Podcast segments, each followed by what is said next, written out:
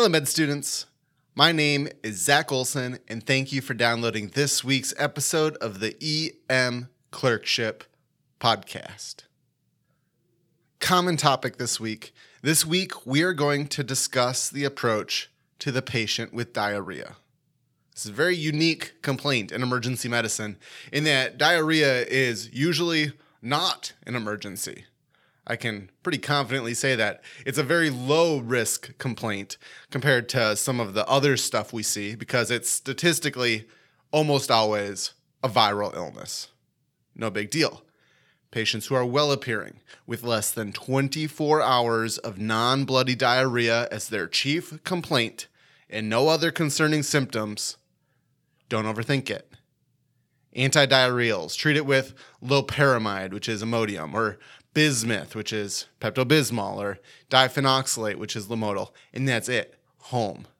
Just remember that there are three big causes of non-viral diarrhea that you need to remember too, that you've learned about in medical school, that even if they're uncommon, you have to at least consider. They're the three icky eyes of diarrhea: ischemia, infections, and inflammatory bowel disease. The three icky eyes: ischemia, infections, inflammatory bowel disease like Crohn's or ulcerative colitis. I'm going to overview the treatment of these at the end, but first I'm going to give you just the five steps, the five questions that you're going to be asking patients with diarrhea so that you don't miss these. If your diarrheaing patient answers no, no, no, you're done. So your first question: does your diarrhea have any blood? Bloody diarrhea. This one is important because you can get it with any of the icky eyes. Part of this question is you should be considering doing a quick rectal exam to check for blood on those guaiac cards. Bloody diarrhea is usually not viral. Your second question: are you having any pain?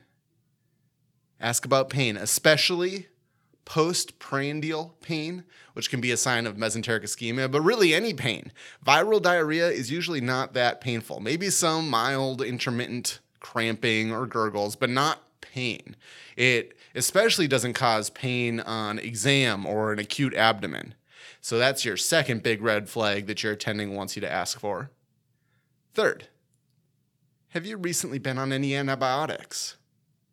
The most common bad cause of diarrhea that you're going to see, especially in patients who have recently been hospitalized or especially if they have recently been given any antibiotic, is C. diff, one of the worst infectious diarrheas out there. That's why your attending wants you to ask about antibiotics.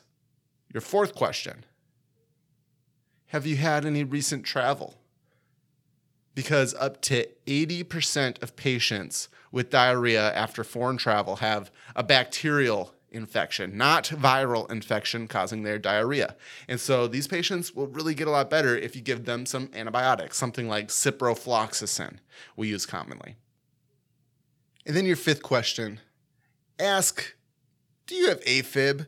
Or really just ask yourself, is this like an old person with AFib or lots of vascular risk factors? Because these are the risk factors for mesenteric ischemia and ischemic colitis. These are huge life threats, ischemic causes of diarrhea.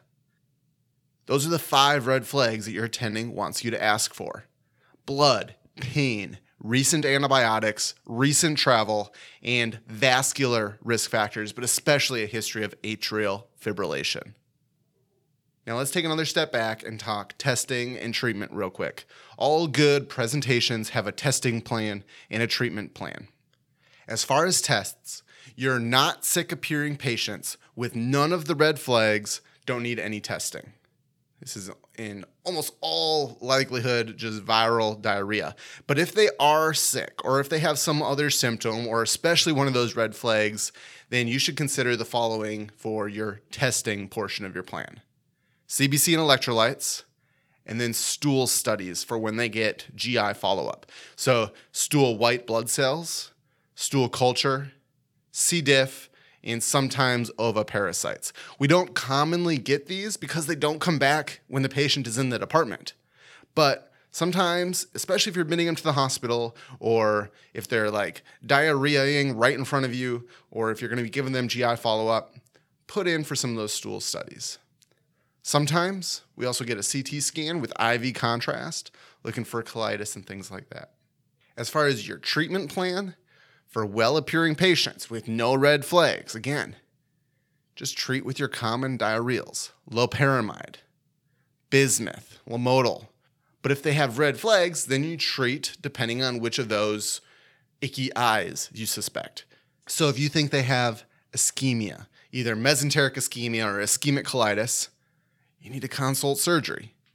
If you think they have a bacterial infection, give an antibiotic like Cipro. If you think they have C. diff, give a stronger antibiotics like Flagyl or Vanc. And if you think they have something more inflammatory, like inflammatory bowel disease, get G I involved, consider giving some steroids. Lots of these Crohn's and ulcerative colitis patients will eventually get placed on something in, it's it's called the salicylates as well. So the most common one here is mesalamine, but then there's all these different versions of that. You can read more about that if you're interested. And that's it. Remember your icky eyes, ischemia, infections like traveler's diarrhea or C. diff, and then inflammation like Crohn's or ulcerative colitis.